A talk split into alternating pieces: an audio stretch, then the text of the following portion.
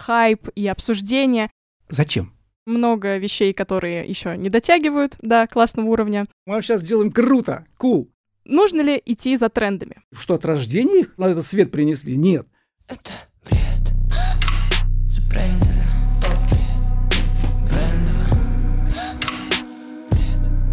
Да это какой-то бред. Привет! Это шестой выпуск подкаста «Брендим» от digital -агентства «Бред».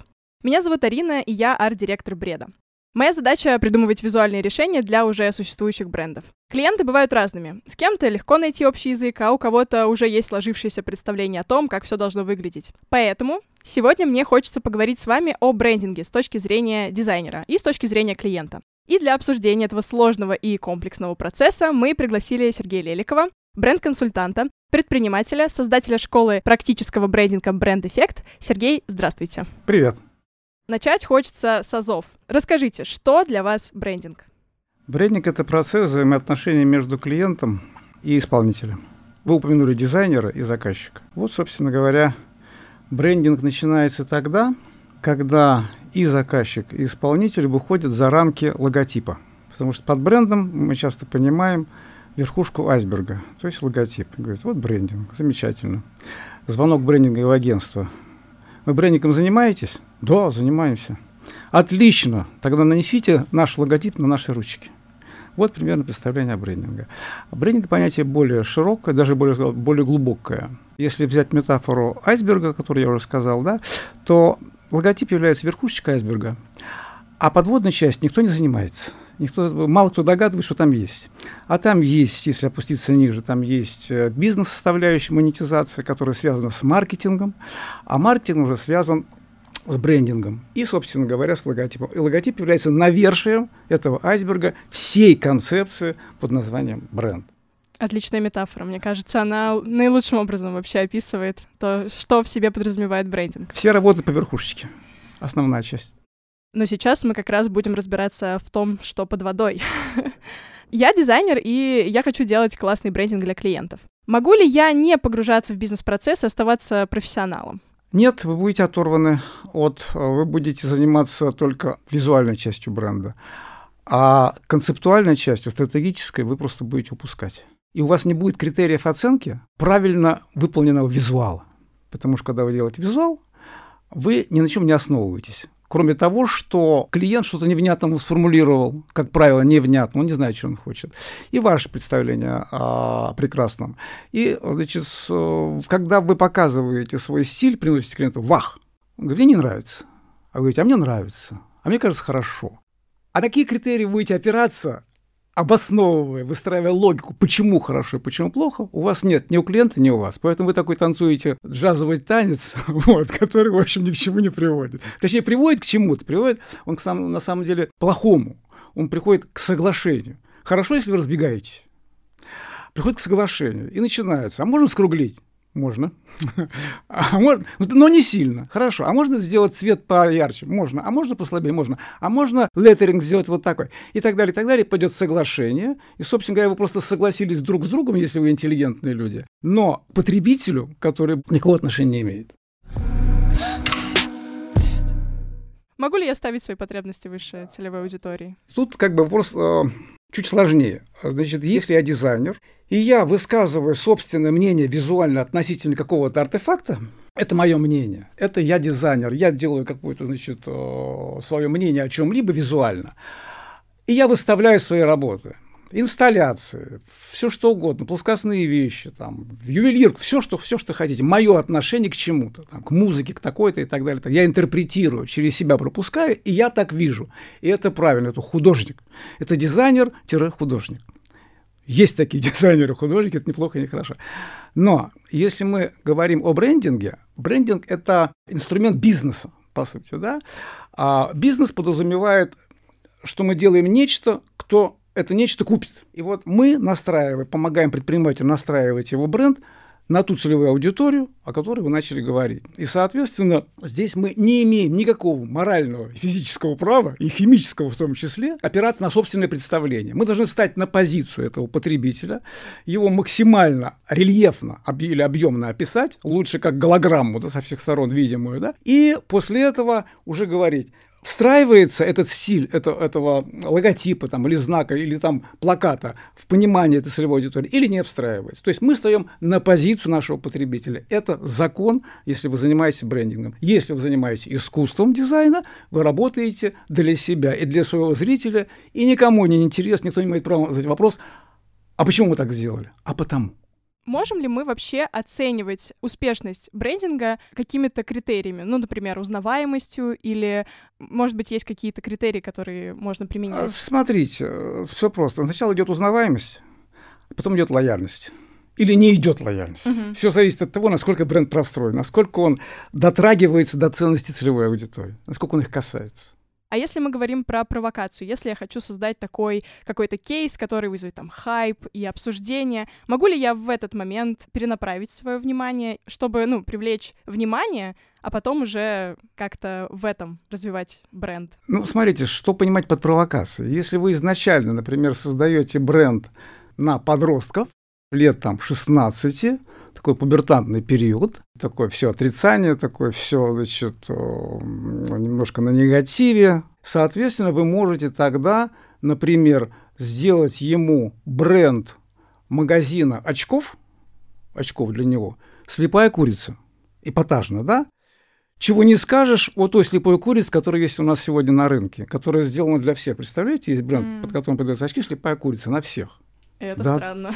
Да, да, да, да, да. То есть как бы там э, как бы размыта целевая аудитория, кому-то нравится, кому-то не нравится. Кому понравится, если называть слепой курицей, да? Эта шутка годится для подростков.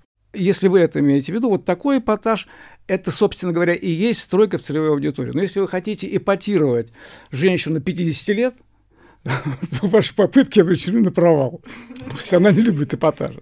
Вот надо понимать, на кого. И слово «хайп» понимать на кого. Конечно, молодежь.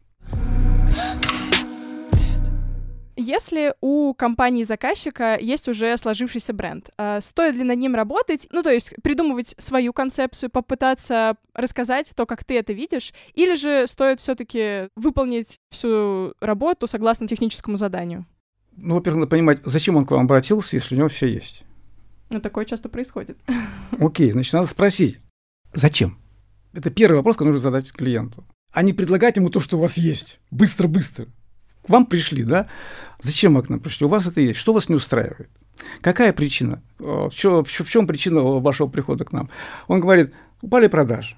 Окей, хорошо. Или мы там выяснили, что наша целевая аудитория как-то, ей не нравится наша идентика, то есть она ее пропускает мимо, или она ей неприятна, или она ее не замечает, она настолько незаметна, что и так далее. То есть разные причины могут быть. Исходя из ответа, вы уже предлагаете вносить те изменения, которые приведут к улучшению этой ситуации. То есть сначала проверьте, в чем проблема. Угу. То есть клиент должен приходить с конкретным запросом. Он понимает, что-то не так приходит, да, а тут дизайнер руки потирают. Вот мы сейчас вам идентику сделаем, все это фигня, мы сейчас сделаем круто, кул. Cool. А надо выяснить, зачем. Потому что цель дизайнера не самореализоваться, а помочь клиенту выполнить задачу. Брендинг в России, ну, по моим наблюдениям, начал развиваться достаточно, ну, недавно, по сравнению со всем миром, если мы говорим про западную часть нашего мира.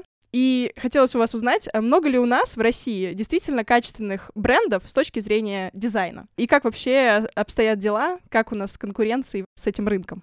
Как я понимаю брендинг, да, брендинг — это создание восприятия, создание комплекса представления в голове целевой аудитории, где есть инструменты и дизайна, и маркетинга, и коммуникации. В таком понимании брендинга вообще еще нет практически. Это вот напыление, да? А в том, о котором вы говорите, да, недавно появился, как его люди понимают. Логотип или еще что-то. Это уже хорошо, да? Вот, соответственно, возник недавно, и мы плетемся, как правило, в хвосте, да, у цивилизованных стран, у которых уже там, там мощные наработки в этом вопросе. Но за последние 10 лет очень хороший рывок сделан. Есть э, работы абсолютно мирового уровня, с хорошим подходом, с пониманием, э, с правильной визуализацией, то есть меня это радует. А можете вспомнить какие-нибудь примеры? Достаточно пройти по Москве. Угу. И посмотреть вокруг. Да, да, да, вокруг. Внимательно посмотреть. Я что я и делаю, выкладываю себе на Фейсбуке такие картиночки с комментариями. А расскажите что-нибудь из последнего, что вы так заметили и похвалили. Э, вывеска в виде камня перед институтом. Институт называется а, Университет прокуратуры Российской Федерации. Вот такой похоронный камень. Прямо перед вузом стоит. Вот это вот часть брендинга. Вот так делать нельзя. Вот так бренд не выстраивают. Ну вот так вы можете зайти на Facebook и прочитать. Да, да, да. Обязательно это Да, сделайте. то есть похоронить сразу, да, то есть на месте. Соус Хейнс, по-моему, да, вот такую вещь сделал. Он сделал перчик, острый перчик, упаковочку сделал мягкую в виде перчика, такую согнутую, прям по форме перчика, и в приложении к нему огнетушитель, то есть который тушит пожар во рту. Вот такая вот образная история, с юмором хорошо. Вот, вот эти все вещи, они, их надо анализировать, смотреть, чтобы выстраивать собственные бренды. В общем-то, мы уже выяснили, что на нашем рынке много вещей, которые еще не дотягивают до классного уровня, ну и также вторичных вещей. И поэтому у меня вопрос. Значит ли это, что брендинг по сравнению с дизайном достаточно консервативен? То есть, э, я поясню, брендинг — это бизнес-история, а дизайн часто, он э, ассоциируется у людей, и вообще дизайнеры часто смотрят в сторону нового искусства, какого-то андеграунда, и поэтому появляются какие-то новые штуки, а вот в брендинге как будто есть ощущение, ну, у меня такое складывается, есть какие-то устоявшиеся моменты, которые очень сложно сдвинуть. Это так? Брендинг – это прикладная дисциплина.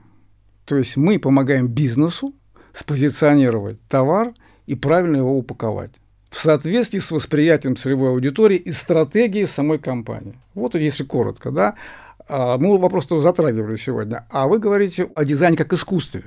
Вот, кстати, школа Ранхис, возглавляемая значит, э, под патронажем Сергея Ивановича Серова, да, она как раз и идет, отличается от остальных школ дизайна тем, что она идет уклон немножечко в арт, в искусство. Вот, вот там тонкая грань. Не свалиться совсем в прагматику, в брендинговую, да, как, то, о чем вы сейчас пытаетесь, я так понимаю, мне сказать, да, и не улететь шариком в небо, значит, в арт.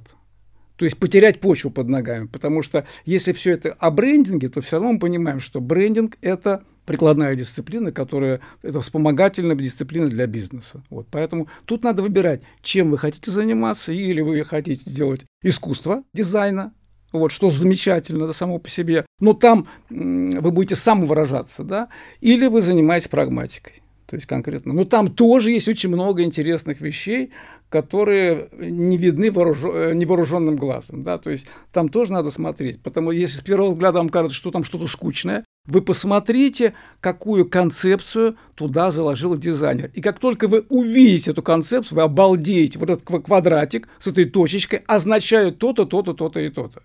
В общем, красота в деталях. Нужно просто подмечать. и- Красота в уме, И в уме, конечно. в конечно. интеллекте, в обра- значит, облеченном в форму. Вот. Просто форма. Она остается формой, она пустая. Просто интеллект, не облеченный в форму, он скучен. А вот интеллект, обреченный в аутентичную форму, неважно, он проявляется в искусстве дизайна, как таковом выставочного дизайна, назовем его так, или это в брендинге, это всегда здорово. Просто надо уметь видеть. И как раз говоря про интеллект, давайте немножко поговорим про вашу авторскую методику. Да, запросто. Э, Расскажите о ней немного. Моя методика, значит, ну, во-первых, как я к ней пришел? Я за всю жизнь поработал э, в разных ипостасях. Я имею базовое профессиональное дизайнерское образование, олдскульное то самое. В лет 15 я работал дизайнером, потом э, арт-директором. Изучил все по визуальной части на тот момент. Потом мне стал интересен маркетинг. Потом мне стало интересно управление процессом. Я, значит, получил там пару образований э, импортных по управлению. Пока я все это изучал по жизни, я обратил внимание, что куча нестыковок, когда заказчик приходит к исполнителю, к дизайнеру, да, и вот это все нравится, не нравится, пи моя красавица, доминирует, да, нет критериев оценки. То есть отдельно бизнес, отдельно, то есть такая расчлененка бизнеса, отдельно маркетинг. Маркетолог не понимает, что говорит предприниматель, предприниматель не сильно понимает, о чем говорит маркетолог. Оба не понимают, о чем говорит дизайнер, а дизайнер не понимает, о чем говорит и маркетолог, и предприниматель. То есть все говорят на разных языках. А поскольку, как я уже сказал, мне удалось в разных ипостасях, с разных сторон вот этой вот команды поработать, я задался вопрос однажды. Почему бы не сделать так, чтобы все друг друга поняли в рамках одного проекта? Как это все соединить? Казалось бы, несоединимые вещи, да? Вот, такая вавилонская башня, которая не может быть достроена никогда. И пришла в голову, значит, методика, которую я разложил на три матрешечки. Предприниматель хочет создать бизнес. Первый шаг. Посмотреть на рынок, то есть начать исследовать первую матрешечку маленькую. Кто уже на этой поляне в сходном позиционировании работает? Значит, какие тренды на рынке на данный момент, чтобы их учесть? В каком сегменте работают конкуренты? Далее посмотреть, какие визуальные стереотипы используют конкуренты, чтобы не раствориться в этих стереотипах. Потом взять отдельно каждого конкурента и посмотреть, как они себя подают. Их визуальный образ в целом, тексты, слоган, их, э, значит, идентику. Вот примерно три вещи. Да? И посмотреть продуктовую линейку, потому что иногда на этой стадии, на бизнес-матрешечке, очень часто можно что-то выудить полезное для себя и применить к своему продукту. Почему мы изучаем этот рынок, да? Вот, то есть есть минусы, есть плюсы у конкурентов. Вот. Есть матрешечку, это э, изучили, отработали, прописали э, в проектной тетради. Есть такая электронная проектная тетрадь. Окей, с этой матрешечкой понятно. Дальше. Нам нужно понять, кому мы продаем и что продаем. Что у нас уникального, то, чего нет у конкурентов. Окей. Прорабатываем эти вещи, то есть простые вещи, целевая аудитория, чтобы мы ее четко описали видели ядро целевой аудитории, и наше УТП, уникальное торговое предложение. Это маркетинговая матрешечка. В нее укладываем бизнес-матрешечку, и так у нас две матрешки, одна в другой. И после того, как мы отработали маркетинговую матрешечку, там все достаточно просто, мы должны все это упаковать. И все две матрешечки мы укладываем в третью гросс-матрешку, которая называется брендинговая матрешка. Именно она создает восприятие. И вот, если очень коротко, принцип трех матрешечек. Отрабатываем бизнес, отрабатываем маркетинг в этой компании, и все это дело упаковываем. Все. А потом превращаем в коммуникацию, в визуальную часть, вот тогда уже нам нужен дизайнер, когда мы проработали бренд у себя в голове по трем этим матрешечкам, да, и, собственно говоря, мы знаем, какую задачу поставить дизайнеру, дизайнер знает, на кого он будет направлять свой дизайн и какими критериями руководствоваться, и после этого мы уже принимаем работу, основываясь на четких критериях. Да, и это работает.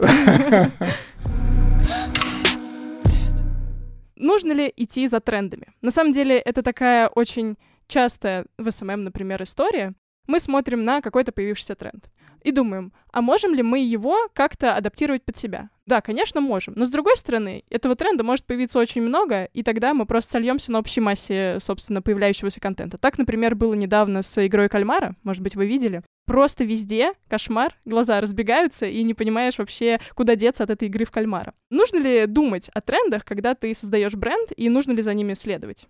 Знаете, я бы разделил понятие хайпа и тренда. Хайп это краткосрочная история, когда вы хотите громко на чем-то поработать, спаразитировать, очень четко, громко и быстро. Это хайп. А тренд это модная тенденция. Они бывают восходящие и нисходящие. Восходящий тренд, ну, например, все когда-то является трендом, и потом перестает быть трендом. Когда-то в моду вошли кеды. Соответственно, это тренд. Не вы его задали, он сам по себе начал. А хайп вы используете, да? А тренд он сам по себе задается ситуация, ситуативно. Соответственно, если вы на данный момент хотите выпускать какие-то, какую-то молодежную обувь или выпускали до этого какую-то, значит, э, в ассортименте обувь, вы смотрите, о, пошел тренд.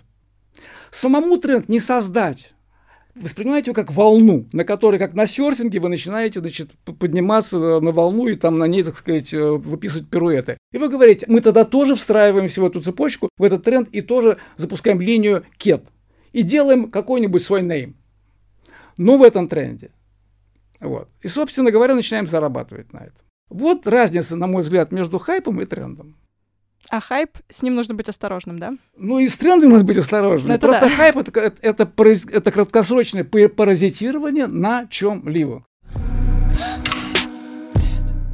И напоследок я хочу устроить небольшой блиц-опрос. Э, Я спрашиваю коротко, вы, как принято, можете отвечать, как захотите. Итак, эмоции или смыслы? А, смысл? Насмотренность или вкус? Насмотренность. Вкус – это категория очень субъективная. А насмотренность – это замечательная вещь, о которой никто никогда никому не рассказывает практически, потому что насмотренность – это самое главное, это то, как работает наш мозг. Откуда у вас появляются идеи? Как вы думаете, что от рождения их с собой как на, на этот свет принесли? Нет. Вы воспринимаете а, мир через глаза, все это проецируется в вашем, в коре головного мозга, и все собирается в пучок ассоциаций, в разные-разные, в ассоциативную память. И когда вы что-то видите, вы начинаете идентифицировать с тем, что уже видено. И чем больше у вас этих ассоциаций, тем богаче ваша образная память. Отсюда вытекает ваш креатив. Создавать с нуля бренд или работать с уже сформировавшимся брендом? По ситуации. А как вам больше нравится? С нуля вы создаете бренд, вводите э, на рынок какой-то продукт или сервис, да, вы изучаете вот ровно по матрешечкам этот рынок, этих конкурентов, потом выявляете свое отличие от конкурентов и так далее, и так далее. С нуля строите замечательно. То же самое вы делаете, если к вам приходит э, за ребрендингом. Что такое ребрендинг? Это либо смена аудитории целевой, либо смена рынка либо еще чего-то, то есть кардинально. Поэтому там тоже кардинальная перестройка, поэтому разницы нет. Другое дело, если вы имели в виду, когда спросили рестайлинг чуть-чуть поменять. Это другая история. Ну, она, наверное, менее интересна. Что такое рестайлинг? Это смена внешнего стиля не затрагивая, не меняя ничего коренным образом, не позиционирование, не аудиторию, там, не инструменты продаж свои какие-то. Просто иногда одежда устаревает. Мы же не ходим в кринолинах сегодня, да? В этих Вроде как буклях, нет. буклях и так далее, да, как ходили там в 18 веке. Соответственно, это просто приведение в порядок своего внешнего облика. Сергей, спасибо огромное. Это было очень интересно пообщаться с вами. Я уверена, что наши слушатели подчерпнут для себя много нового. Потому что я, например, в нашем диалоге очень много всего уточнила для себя. Да, немножко все откладывается. На этом Выпуск подошел к концу. Напоминаю, что вы можете следить за нашим подкастом в телеграм-канале Брендим. Там много полезных ссылок, саммари прошлых выпусков, а также анонсы новых гостей, которые в них будут. Ставьте лайки на той платформе, где слушаете, и колокольчики, чтобы не пропустить новые выпуски. С вами была арт-директор диджитал-агентства Бред Арина. Пока-пока. Пока. Это бред. Забрендили. Брендово. Бред. Да это какой-то бред.